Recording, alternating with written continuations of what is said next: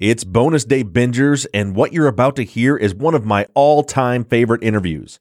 He's the creator and host of the Someone Knows Something podcast. My true crime podcasting hero, Mr. David Ridgen. The internet's full of true crime podcasts. More and more are added to the list every day. Figuring out where to start or where to go next can be overwhelming. But have no fear, I'm here to help. I'm Bob Ruff, and this is the place to find your next true crime binge.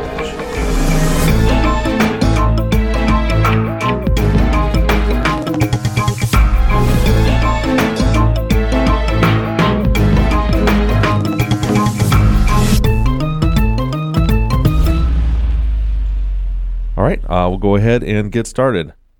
All right, I'm ready here. Uh, usually by this time of day, my voice is shot and it's kind of getting there. So I apologize. It's a little bit thinner than the regular David Ridgen voice, but uh, anyway.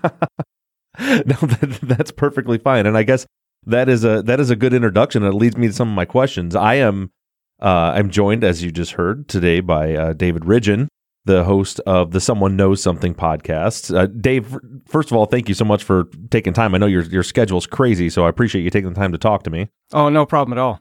And, and this is this is a real pleasure for me. All these all these uh, podcasts that we've been doing this season, where we're talking to other podcasters, you know, I've I've, I've enjoyed all of them. I've got to meet some new people. Uh, but your podcast is one of the very few. When I first when I first discovered true crime podcasts back in in uh, early 2015 I listened to Serial and then I started listening to Someone Knows Something. And your your season one case had me on the edge of my seat for for months. Wow. That's great. No, I, it's uh, it's been a, a, pretty interesting journey from when we started this process at CBC. I guess it was 2015. Jesus, it feels like so much so much longer ago. But anyway, and it, it, we've just you know each season is uh, has been delivered successfully. I guess uh, you know we getting we're still getting tips. I'm still working on them, and uh, the process seems to be working, and the audience seems to be building. So you were part of the early audience, and you listened to the Adrian McNaughton case, um, which is great. Yeah, and and so can we talk a little bit about that? How did you? Is your background in radio? Like, how how did you end up with the CBC working on this podcast?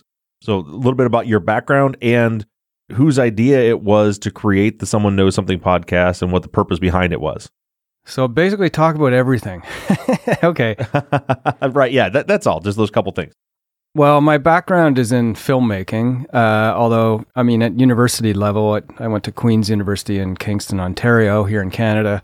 I was doing drama. Actually, I was doing. I was pl- writing plays and directing them, and uh, uh, doing a little bit of acting. But I've also I was also doing film uh, production at Queen's. So uh, the interest at that time was dramatic film, and uh, I quickly uh, realized that that was a very expensive endeavor.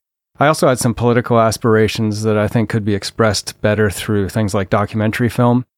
So I, I became interested in documentary film as as the the mainstay. I uh, there was a sort of a slight interlude into the teaching uh, experience, teaching at elementary school level. I was actually a teacher for four years. I taught overseas in Lebanon and I taught in the Arctic, Canadian Arctic, and I taught here in Toronto, high school, all the way down to kindergarten, well, not kindergarten, but grade, say, three or four. And uh, over in Lebanon, I taught for a year, but I was also making a documentary over there about Palestinian refugees. And teaching just, you know, I just wasn't able, I thought teaching could help uh, uh, support my filmmaking habit, I guess. And uh, it just I just didn't have enough time to actually do what I wanted to do mostly. Although I enjoyed teaching and I missed the students, my passion at that time and still is really for documentary. So I left teaching and I went to TV Ontario, which is another public publicly funded, uh, mostly publicly funded enterprise up here in Ontario. It's a television station. I worked in edu- the educational side um, and did some non-broadcast projects, script writing and then I got a job at CBC, um, basically making documentaries. I guess actually before that, before I, when I left TVO, I actually returned to Lebanon uh, and I went to Israel as well and made a, a documentary about Palestinian refugees uh, in Lebanon who had fled what was to become Israel in 1948 and went to several of the refugee camps working with them. And that documentary took a couple of years and was pretty successful. And based on that documentary, I was then uh, offered a job at CBC, which is the other, the bigger uh, publicly funded broadcaster here in Canada, Canadian Broadcasting Corporation. And I worked there as a documentarian uh, on a show called CBC Sunday, which was a two hour current affairs show which dealt with politics and spirituality and kind of anything you wanted to do, kind of thing. And it was while I was at CBC Sunday, I guess it was about 2004, uh, I worked on a documentary in Mississippi, which took uh, the the civil the three civil rights workers who were killed by the Klan in 1964. That uh, that summer down there, uh, CBC had documented uh, a lot of this this case, and we have had a ton of 16 millimeter film in our archive. And I was asked to go direct this film, work with a producer who had done a lot of work on on on this case or on the case of the three civil rights workers, and in particular the the potential for a trial in the case of Edgar Ray Killen. So I did a whole bunch of research. What footage did CBC have? Uh, we had tons of this black and white stock, and I was looking at it on a Steenbeck in the basement in preparation for my shoot. And uh, I found out about another case uh, about two African Americans, Henry Dee and Charles Moore, who were also killed by the Klan, the same Klan group that had killed Schwerner Chaney and Goodman, uh, except that these two teenage 19 year olds African Americans were killed by this group two months before, uh, and their case hadn't gone anywhere. So I was interested in that case, and I went down to Mississippi in 2004. We did a lot of shooting about the Killen trial or the potential for a trial in the Killen case. And then I returned to Canada and continued working on the Dee and Moore case. So all this under the auspices of CBC Sunday, this current affairs show.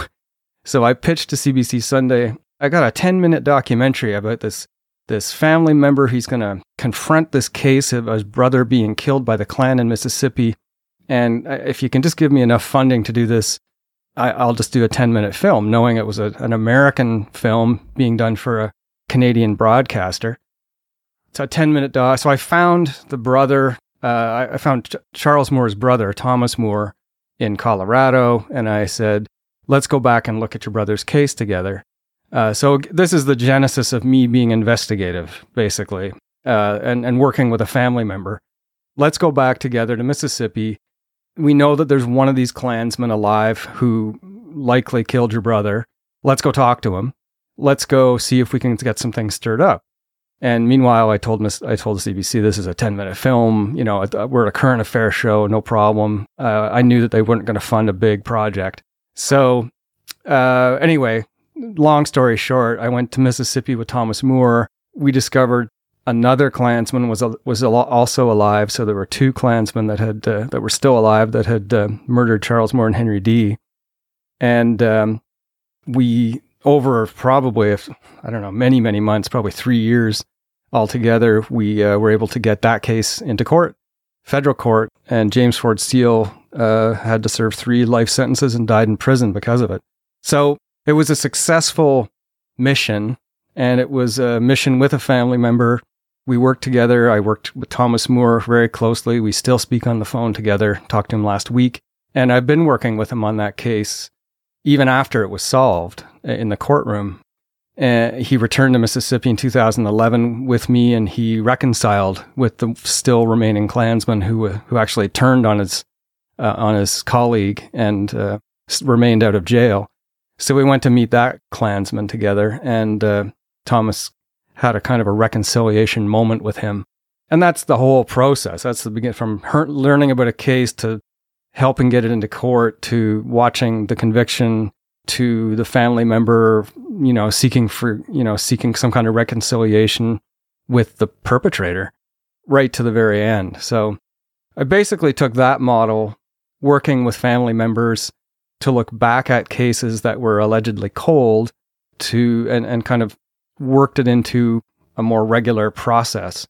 So after that case, after that film came out, it was very successful. I uh, worked with CBC on several other cases in Canada. I did four other cases here. And then, and there's been two arrests out of those cases. And then in 2015, just skipping forward many years, uh, CBC contacted me and said, David, we want you to develop a true crime podcast for us.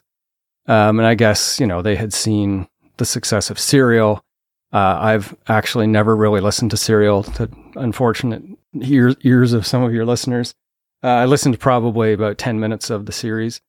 But I mean, I had come to this since from 2004. I've been working in investigative, sort of in the investigative area. So when I developed Someone Knows Something, it was completely out of what I, what had come before from my own experience. Um, and that was basically self taught. I was never educated even as a journalist. I was never educated as an investigator. I just learned by doing and looking for FBI documents and various, any kind of little bit of information I could find. I learned how to find them. And it's a good way to learn how to be an investigator just by doing, uh, working, working with Thomas Moore. So, so I applied all of those things that I had learned about family and about script writing. Uh, I had, I had done some screenwriting, uh, as well in my past. So I applied all of those things together in developing Someone Knows Something. The title, I actually coined the title because it's Someone Knows Something is what you hear almost every single case I've ever worked on it's a phrase that's uttered at least three times or four times in every conversation with police or family members or friends of victims. So I thought it was an apt title. And uh, from there, uh, we thought that the first case that I should do should be, you know, going back to my hometown, uh, going back to Arnprior because it was one case that had always haunted everybody. And in fact, I knew I knew a lot of people who, growing up, who had been on the search for Adrian McNaughton. Um, my, you know, brothers and my sister had uh, friends whose family were directly affected by it, and my mother worked with Mrs. McNaughton at the hospital. They were both nurses, so it was a case that was close, and it made sense that that's a good starting point. So naturally, all those things kind of flowed into the production of season one. And I guess, you know, we're, we're at season six now. Uh, I'm not sure if that answers your question completely, but it's sort of completely, but it gives you some idea of where it came from, I guess. Yeah, very completely. So what's, what's interesting is, so I listened to season three when it was airing of Someone Knows Something, which was the, the investigation of the deaths of Charles Moore and Henry Dee uh, with the brother Thomas. I didn't realize, and maybe it was said in that season, I didn't realize. So you had d- done the documentary on that case before you produced season one of some someone knows something. Do I have that? Do I have that chronology right? That's right. So that documentary for CBC about someone about uh, the, the Dee and Moore case came out just uh, just after uh, James Ford Seale was indicted. So right after he was indicted, suddenly you know people at CBC realized that there was a big deal going on, and that that film that I had been sort of convincing people to give me money to make suddenly meant something.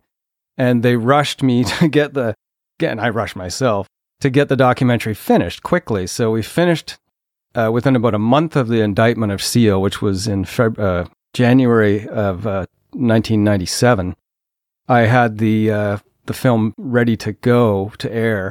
So in 90, 97, 2007, 2007, uh, it would have been January 2007 when the indictment happened. So within a month of that or so, uh, I had the documentary ready for CBC to air in 2007. So a lot of what you hear in season three of Someone Knows Something is actually taken from my camera tapes uh, in the field. And um, uh, I've tried to keep it, uh, you know, modern and up to date and, you know, putting things in that I've learned about the case since then. It's kind of like the director's cut, I guess, the, the SKS season but it certainly has a lot more uh, detail in it than I was able to get in a film, which is another amazing uh, thing about the podcast medium, which is it's a completely different kind of medium. It gives you a lot more time to get a lot more detail into things than any other uh, sort of way of content produ- production that I know. So yeah, it was done in 2007, the film, uh, and then I continued working with Thomas all the way, you know, up until now. I still record the things I do with him. And you know we, we go to speaking events together and uh, and our story is his story and my story in connection to that case is ever evolving. Um, and that's the same with all the cases i work on. Like i don't really go away. I sort of you know i'm in touch with all the families and uh, i'm still working on all of them. I mean season one i think most of the family members and myself for sure can convinced that Adrian's in the lake. Uh, had an accident there, a tragedy at the lake. Um, and the other cases I, are all ongoing. Um, in fact, I had a conversation, a good conversation with Hamilton Police last week about season two, and there's things going on, and I, I can't really talk about it, but um, these things are are ongoing, and also for season four, uh, season five, and season six.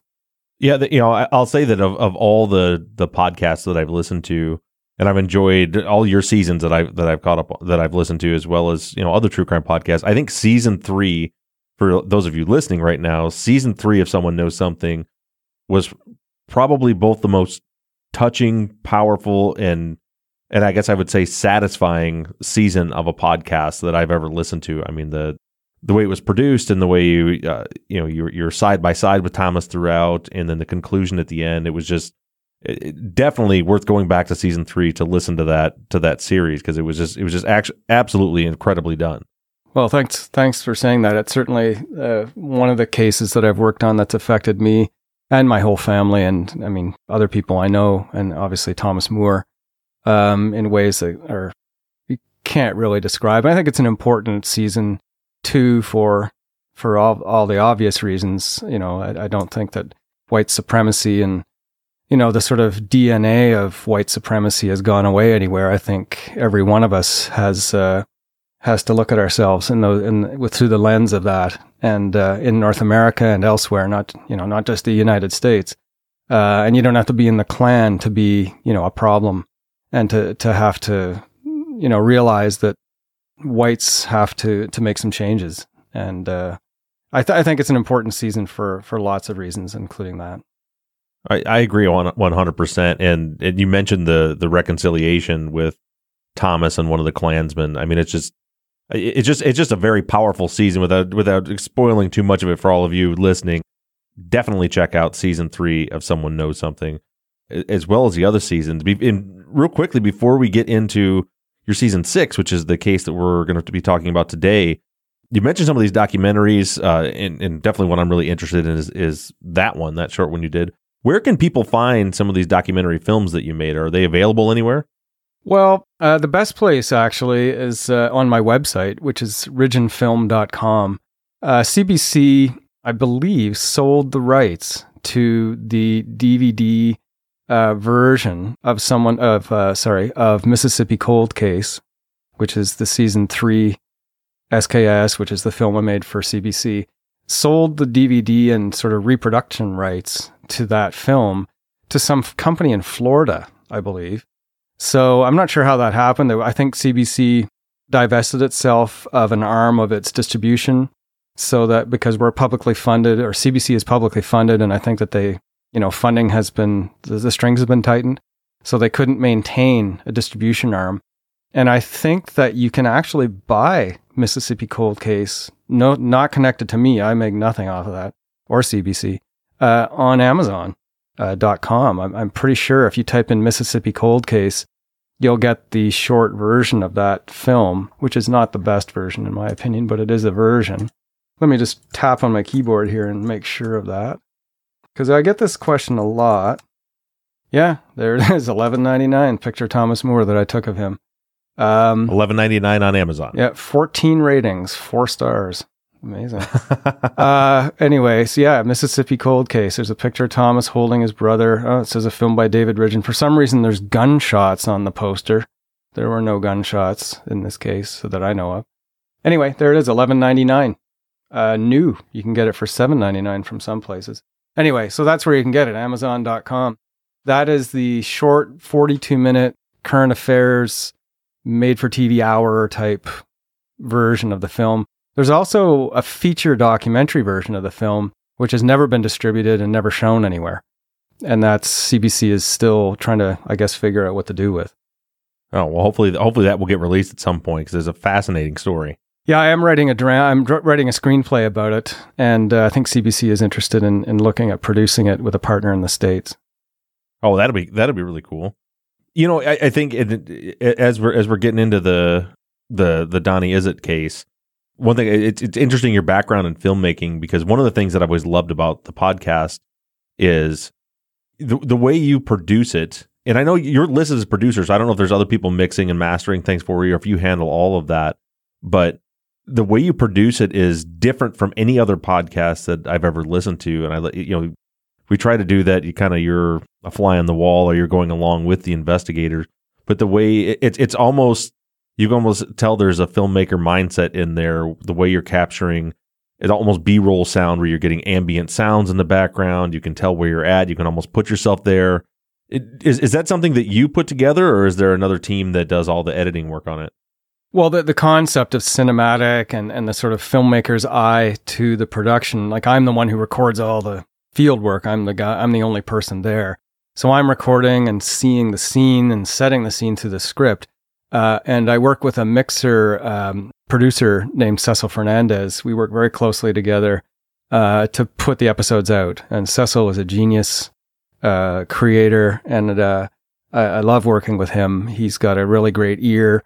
Uh, he for the material. He understands the show inside out, and we work back and forth together in the mixing uh, room after he puts it to, puts sort of assembles it to get it to get it done.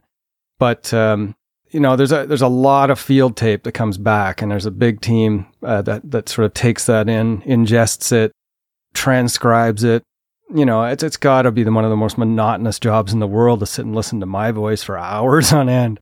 But these people sit and do it. I mean, they're paid to do it, but they do it, and um, it's uh, it's a lovely, uh, amazing team that CBC has provided to to help me out with the show, and um, the the transcripts are you know 50, 60 pages sometimes. It seems to me, and, and I come back with hour like I record everything, right? Like I record right. Me ruminating about things. There's so much that doesn't get into a piece. I think the ratio must be hundred to one or something, or 120 to one. You know, of uh, of minutes to minute uh, that that comes into the that goes into the piece versus what I recorded for it. But that's just you know, it, it t- tape is cheap to some extent. Document you know, t- documenting with a microphone is much cheaper than documenting with with a camera. Although, you know, digital photography, you can pretty much shoot everything too. And I, I tended to do that too when I was in the field. So I transferred that directly to just microphone recording. Because uh, if the camera doesn't see it or the mic doesn't hear it, then you don't have it, right? So, and you can't manu- and you can't manufacture it later, and you can't get that moment back. So, I always have to be recording, and basically until almost until I go to bed. Uh, and then when I wake up, sometimes even during breakfast, I'm recording. You know, in the new in the new case, season six, I'm constantly eating breakfast with Deborah, uh, and have and, and, and talking to her. I don't know if you notice some of the conversations that are in the hotel breakfast room, but that's when you get those moments. You get those documentary thoughts. You get those real. It's a it's a really authentic moment, you know, if you do that. Otherwise, it's a it's like, can you just say that again, please? You know, it's a it's a retake on, a, on a, or a revision on something that somebody said. And I don't like that. I, I, think the first take is the best take always, bar none. Yeah, the most organic and and authentic. Uh, we went through that when I was making my my TV show, and the the producers would. Yeah, I learned a little bit from them, but they every time we were doing an interview, they wouldn't let me into the same room with someone that I was going to be interviewing because they didn't want to try to recreate me not being an actor pretending to meet them. Right. And, right and you got so much more authentic and, and that's that's that's how someone knows something feels it's all very very candid very authentic and organic so what's your background then? What just quickly i'll just turn the tables on you. What what is your where do you come from with your production? Uh, a very strange place. I was a fireman uh, and an arson investigator and then a fire chief. And then um, i started podcasting doing this kind of investigative podcast thing just as a hobby. Uh, and it, I was actually talking about the serial case when I started, and then uh, it, it, took off to the point where people were pitching cases to me. Innocence projects were bringing cases to me, and so I started, you know, learning on the fly as I go. I know no, ba- I mean, I had an investigative background from being uh, an arson investigator, but other than that, no law enforcement background, no legal background, and no audio production background. And just over five years, you know, we developed the podcast. The podcast got turned into a TV show, and then it's just it, now this is what I do. And it's, it's sometimes I, I don't know how to answer that question because I'm not exactly sure how I ended up in this strange place I'm in now. Yeah, well, that, that's a that's a, the kind of story that I hear all the time, and and I think you know, we don't, we're people on earth, we don't really know why we do what we're doing. I think, I think we just kind of do it and uh, we make up the sort of spaces in between to make it make sense for us. So people's lives are no different. And I, I see that kind of apparent hodgepodge of, you know, experience and, and, and other things, life experience and jobs coming together all the time. And podcasting is a great opportunity for people like you and I, I guess, to, to kind of come forward with some kind of content, you know, and, and I say to, I was talking to some students in Baltimore via, you know, distancing over the Zoom a couple of weeks ago that anybody, you know, you should be taking this opportunity now to make a podcast because it's not like anybody can cook. I mean, you have to have some skill to to to produce this stuff, but it's a great oppor- great time. It's like a golden era for this kind of production and this kind of storytelling. It's not podcasting isn't an adjunct. It's not like an extra to a documentary. It's not like, oh, and we're going to do a podcast version later. Podcasting is its own it's its own thing. It's its own genre. And, and I think younger people are positioned perfectly to take advantage of all the uh, equipment and not a lot basic equipment that they could put together and, and tell the stories that they need to tell. So anyway, I'm always interested to, to hear how other people have come to it as well. Yeah, I am too, and that's one of the one of the questions why I always ask people that exact same thing because it is it's the time of the independent content creator, you know, where we can you know anybody can pick up some very basic equipment and can try their hand at making a podcast and telling stories and creating and and I, I think it's it's amazing and I've got to you know meet some amazing people that are doing this now through this medium and hopefully it just keeps on growing and growing and growing and I think it will. Well, you and I you and I met already, didn't we meet at a conference? I'm sure. Yeah, at CrimeCon. Yep. Yeah, I'm sure. And so how I t- remind me how that went. We, uh, it went with me sort of fanboying. Uh, it looked like we were our booths were close to each other, and I saw you standing there. Um, I think it was the one in New Orleans. Yeah, and I just went New over Orleans, and introduced sure. myself to you. Yeah. Okay. Now, yeah, I do remember you. Uh, but you were you were at a booth, right? Right. Yeah, I was just right around the corner from you in a booth. Right. Okay. Yeah. Okay. No, I, I remember you. I remember you. Yeah, I was the the big guy covered in tattoos and and a big beard. Yes. No, I remember. I think I have a picture with you. Did you get a picture taken with me? I think so. Yeah. Yep. Yeah. Okay. All right. So you want to talk about season six? Yes, let's do that. So, so give me kind of the breakdown. Um, the way you guys do your seasons, they're you know they're they're pretty short. They're easy to consume. You know, season six is it's five episodes, and and you cover a lot of ground in those five episodes. So can you can kind of give us the I guess the first start would be where you know what happened in this case. Uh, we're talking about uh, Donnie Izzett. What happened to it before his mother ended up reaching out to you and you started to investigate it? Because it's, it, it was kind of bizarre how how this case went on for so long with no resolution. Yeah, there's lots of cases that, that go on without resolution and that have some somewhat similar kind of timelines and, and occurrences in them. But Donnie Izzett was uh, a 19 year old Maryland uh, college student. He disappeared uh, in the spring of 1995. He was on a road trip with a friend. His mother, Deborah, received a phone call from him on Mother's Day, and he seemed troubled. She said, Donnie on the phone. He, I guess, asked her to send him some money. And then she says she heard a scream, and suddenly the phone went blank, and she never heard from him again. And then the next thing she received was uh, a ticket in the mail that um, that said there was a speeding ticket, and Donnie didn't appear for his hearing, so you know he's got a fine now. So Deborah knew that there was something wrong. She went to the police in Maryland, and they suggested that you know due to Donnie's lifestyle, Donnie happened to be gay that you know he probably just left the state and everything's okay. So there was no foul play basically. They suggested this to her.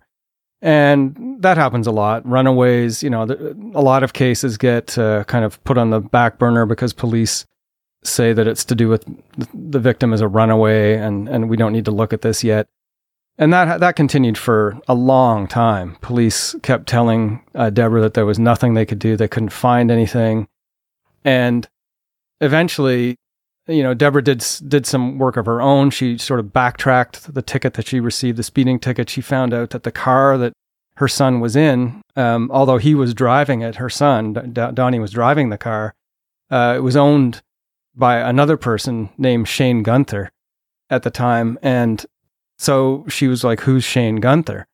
Uh, and Deborah backtracked using the ticket again uh, and followed uh, the sort of licensing to Mississippi. And she got Shane Gunther's mother on the phone. And from there, she at least found out that Shane was a friend of Donnie's and that they had been together in this car. So uh, that helped her. And some of the things from that conversation came up again later uh, as evidentiary uh, that Shane Gunther's mother had, had said to, to Deborah. So many years have passed, say 16 years or something like that, have passed, if not more, in the case. And Deborah finally gets a hold of an investigative file or part of the investigative file from a sympathetic police officer in, uh, I believe, in the Baltimore area. And probably within an hour of reading the documentation, Deborah finds that they didn't interview one of the main witnesses to the case. Um, stunningly, this is after Deborah complained that the police weren't doing anything. They did. The police did a number of case reviews and always came back to Deborah saying, "We've done everything we can. We can't see any mistakes we've made in this investigation." And within an hour, she finds the main mistake. You didn't. You didn't talk to the person who says they know what happened. and it's just an incredible, almost an unbelievable story. So, of course, when Deborah came to me and asked me to help her, she told me the story, and it was like, well, let's go. You know, like you can't say no. You can't say no to that case. And that's the story of season six is what happened to Donald Izzett? And uh, we go back to Mississippi together, Deborah and I. Uh, I go to Los Angeles. I go to the West Coast and other areas and try to find out. And uh, I don't know how much I want to reveal here if people haven't listened to it, but um, it's an ongoing case, and I'm pretty sure I'm going to be putting an update up this episode out uh, soonish, I hope. And um, that's about it. I don't know if you have any other questions on that or. Yeah, well, so a little bit more of the background was so you know again it was the the 90s and and it's, it's interesting that we've we've through, throughout this season we've talked about a lot of different cases and what keeps a recurring theme keeps coming up is you know uh, a homosexual male in the 90s and how they seem to be kind of back then would be brushed off by their cases would be brushed off by police. Very similar to the, to this one. And in in Donnie's case so he if I understand right he he graduated he was a very sharp kid graduated from high school top of his class what and he enlists in the military and then asked to get out of the military he does and they enlist again. And then he ad, it admits that he's gay to his CO so he gets during the don't ask don't tell days he's discharged again. And then this when he disappeared this was like a was just like a, a cross country trip. He's just trying to just get away almost a vacation.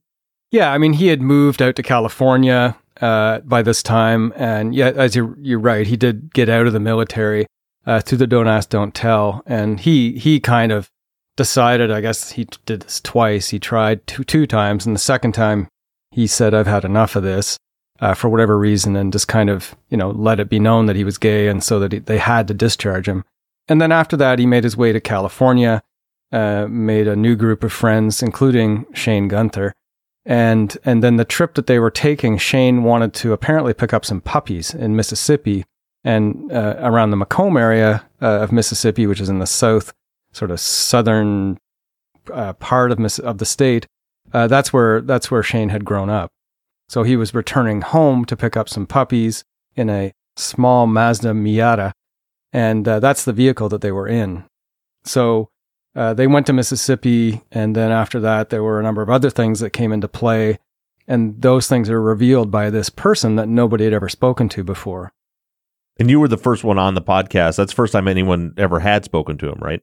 Yeah, yeah. That's the first time anybody had spoken to Kyle Barnes, uh, other than uh, Deborah, and uh, actually, sorry, the first time anybody in the media had ever spoken to, to, to Kyle Barnes. Uh, once Deborah discovered him, Kyle was interviewed by the police and uh, and by the FBI, I believe, and uh, the FBI made some attempts to sort of mobilize Kyle to you know, get in touch with with Shane Gunther and things like that. That didn't work out.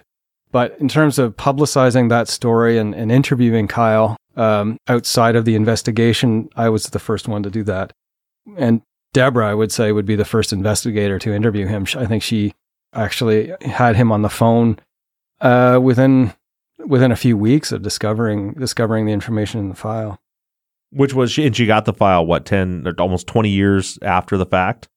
At least, yeah. I mean, it, it was. Let's see. So it happened in '95, and she got the file in 2016. So, yeah. So I mean, 20, 21 years later, she gets the file and finds that the, there's this person that no one had interviewed back then, and really it was her.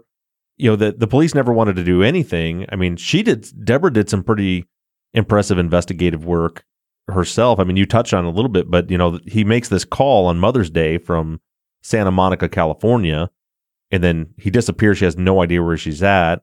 But she was the one that what through the the speeding ticket found out that the speeding ticket was in Arizona. Contacts people in Arizona to find out what car he was driving and what was it through the registration of the car they found out the car was registered to someone in Mississippi, and that's how then she made it to. And, and police weren't doing any of this, right? That was all well, her. That now that's that's the question. Like there there is some question as to what when police interviewed Shane and when police interviewed Sue Gunther. I believe that in, that they actually had interviewed or talked to the Gunthers uh, before Deborah talked to them about it, uh, based on the file. So the dates in the file that I received from the police are from Deborah, which is the police file um, would indicate that they had called the Gunthers and Shane in particular and gotten a statement before Deborah did. So it's it's I don't make it cl- as clear in the podcast because it, the dates kind of almost don't make sense to some extent. So I'm not sure about the file. So that's why I left it out. I left out the timing of who phoned first, but it doesn't really matter because Deborah found the information on her own. She knew it was important and her the things that Sue said to her were different than what uh, to some extent than what Sue told police. So those comparisons can be made uh, based on the two calls. So it's still serious, seriously good investigative work on Deborah's part. Now there's there are some developments that that occur during the season, which we'll we'll leave we'll, we'll leave the details out so the listeners can go check it out on season six. But me just kind of doing the looking at the dates of what happened, are, are those the developments that have come that were that started moving the case forward? Were those developments due to the work you were doing on the case, or was that stuff that was going on anyway? Uh, well, the, the developments that happened during the podcast are due to us working on it together, Deborah and I. And there's, you know, there's ongoing developments that have come out of that. Now, before the podcast, I worked with Deborah. There had been some work in Mississippi, but the findings that come out of you know what happens in Mississippi that you can hear in the podcast are due to the pod, due to me working with Deborah, and you know, and and the police obviously working on it down there. So it was in it's in real time. Uh, the podcast, not just f- sort of documenting what already happened, which is not something I generally do. So the case is still active. Yeah, there's a bunch of stuff that's happened that I can't really talk about. But um, yeah, lots of things are still ongoing in the case. Uh, and I'm still following the case with Deborah closely as as closely as I can. Right, and so you know, and for you guys listening right now, I like I said, go listen to it. I neither neither David or I mean to be also cloak and dagger and secretive, but there's only there's a couple things. One that the season's only five episodes long, so it's hard to talk too much about this case without revealing the whole season. Uh, and also, as David said, there's there's things happening as you all have heard happen with you know the cases we've worked on on on our show. Where sometimes there's things that are happening that just have to be kept confidential. But it's it's an absolutely riveting case. It's it's four or five hours uh, that that will be time well spent listening to season six.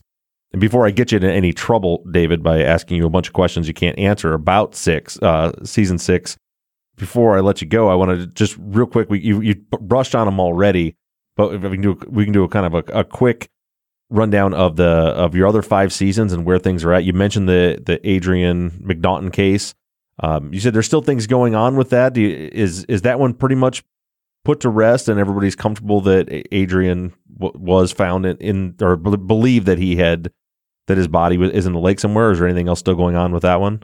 Well, yeah. I mean, I, I think that the podcast did as much as it could in, in terms of a value add on that on the McNaughton case. I think the family, most of the family that I know of, believes that Adrien there was a tragedy and Adrien had an accident and fell in the lake and drowned.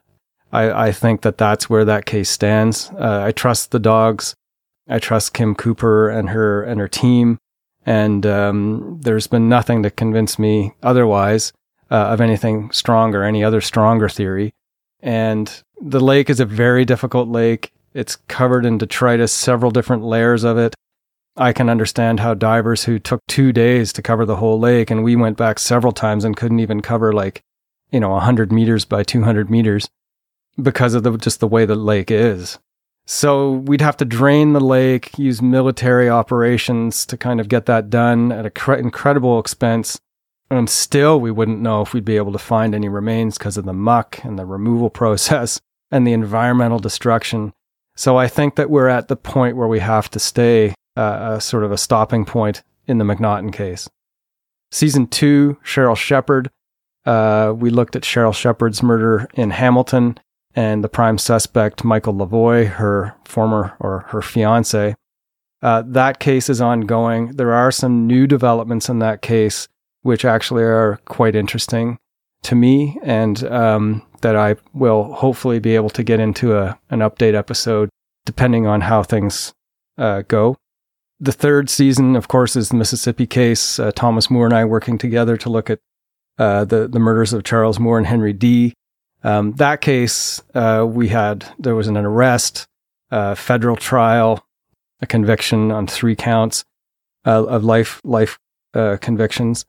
Um, James Ford Seale went to jail. I followed up with Thomas, and we went back to Mississippi for a reconciliation process. But I'm still working with Thomas, and we're actually writing the screenplay uh, for the dramatic film version of this case uh, together and uh, that's that's the next stage of of development in the case and and the story. Uh, Thomas and I working together on that. Season four, uh, the Greavette case. This is a case where uh, Wayne Greavette was delivered a flashlight December twelfth, uh, nineteen ninety six.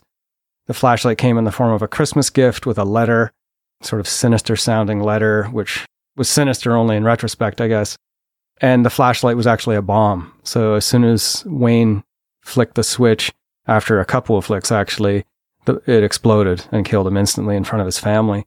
Um, so that uh, season four is is an attempt to look into some of the details of Wayne's life and where could this bomb have come from.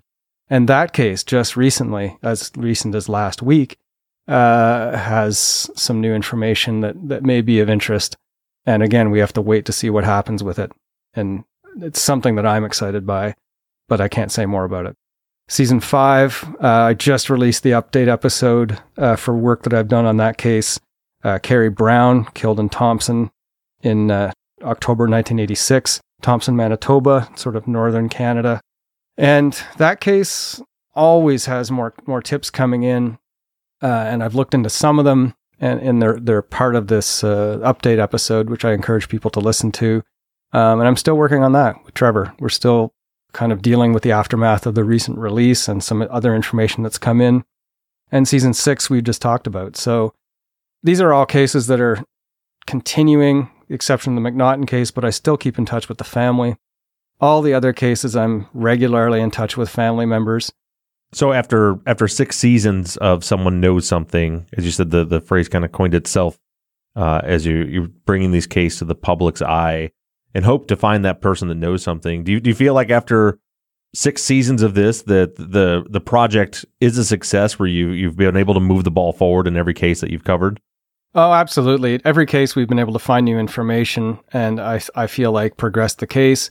But more importantly, I mean, I'm not really a massive true crime guy. Like I, what I really am interested in is is the sort of healing process of the family members and and the their con- confrontation of the case itself and of the information in it and of their loss and and the community's loss. Those are the things I'm interested in as a metric as well. Like I, I you know, once you're in the courtroom and you get out, you still you still have the loss. Your brother's still gone, and you still have that horrible story of how that happened And to get to the point where you can reconcile with yourself, you kind of have to find the truth first, right? So that's the process I take or work with family members to, to sort of achieve. So it's as important to me what happens with their lives afterwards as to whether the case got into the courtroom or not. And I think in each case, I've seen a positive, a positive, a net positive with family members and, and how they've able, they're able to sort of relate to the cases, uh, going forward in their lives. Well, it's, it's, it's fantastic work that you're doing. And I think it's for the, the drive behind it is, is admirable. And uh, the last question for you before I let you go, David, is do we have a season seven in the works? There is a season seven in the works. It's been put on hold. It's been put on hold for the next uh, little while, although I'm still kind of working on it uh, in as much capacity as I can. It's tough to kind of pull the trigger on something and then slow the bullet down, you know? So I, you right. know, when, once you pull the trigger on certain things, you have to kind of keep going. And I can't get over the border. It happens to be another international uh, case where Canada, USA. And if I pull certain stops out, I have to follow through. And if I can't get over the border, I, I screw something up. So I basically can't, I have to keep it in a certain place before, you know, uh, so that uh, until, until vaccines come into play and I can actually more effectively deal with that one. But there is a new, uh, a new development uh, on a possible new podcast that I'm developing with CBC. And I'm not going to announce what it is right now, but uh, just know that there's something in the works. Oh, that's great! I'm I'm looking forward to hearing both season seven and whatever this new new podcast project is. And uh, and with that, David, I will let you go. Like I said, I know you're busy, and I appreciate you giving me an hour of your time. And looking forward to the release of the, your new projects. Great. Well, thanks very much.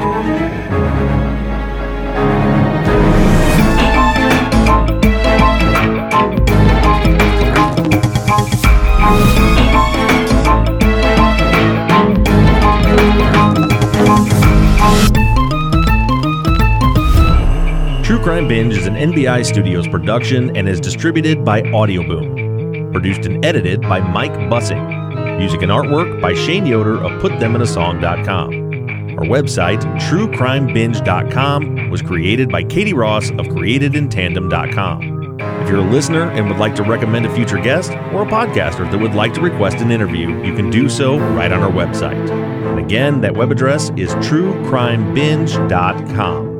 If you're enjoying the show, please do me a huge favor and take a minute to rate and review us on iTunes or whatever platform you're using to listen. And make sure you give us a follow on social media. We can be found everywhere at True Crime Binge. Thank you so much for listening, and make sure you tune in next Wednesday morning for another podcaster, another case, and another True Crime Binge.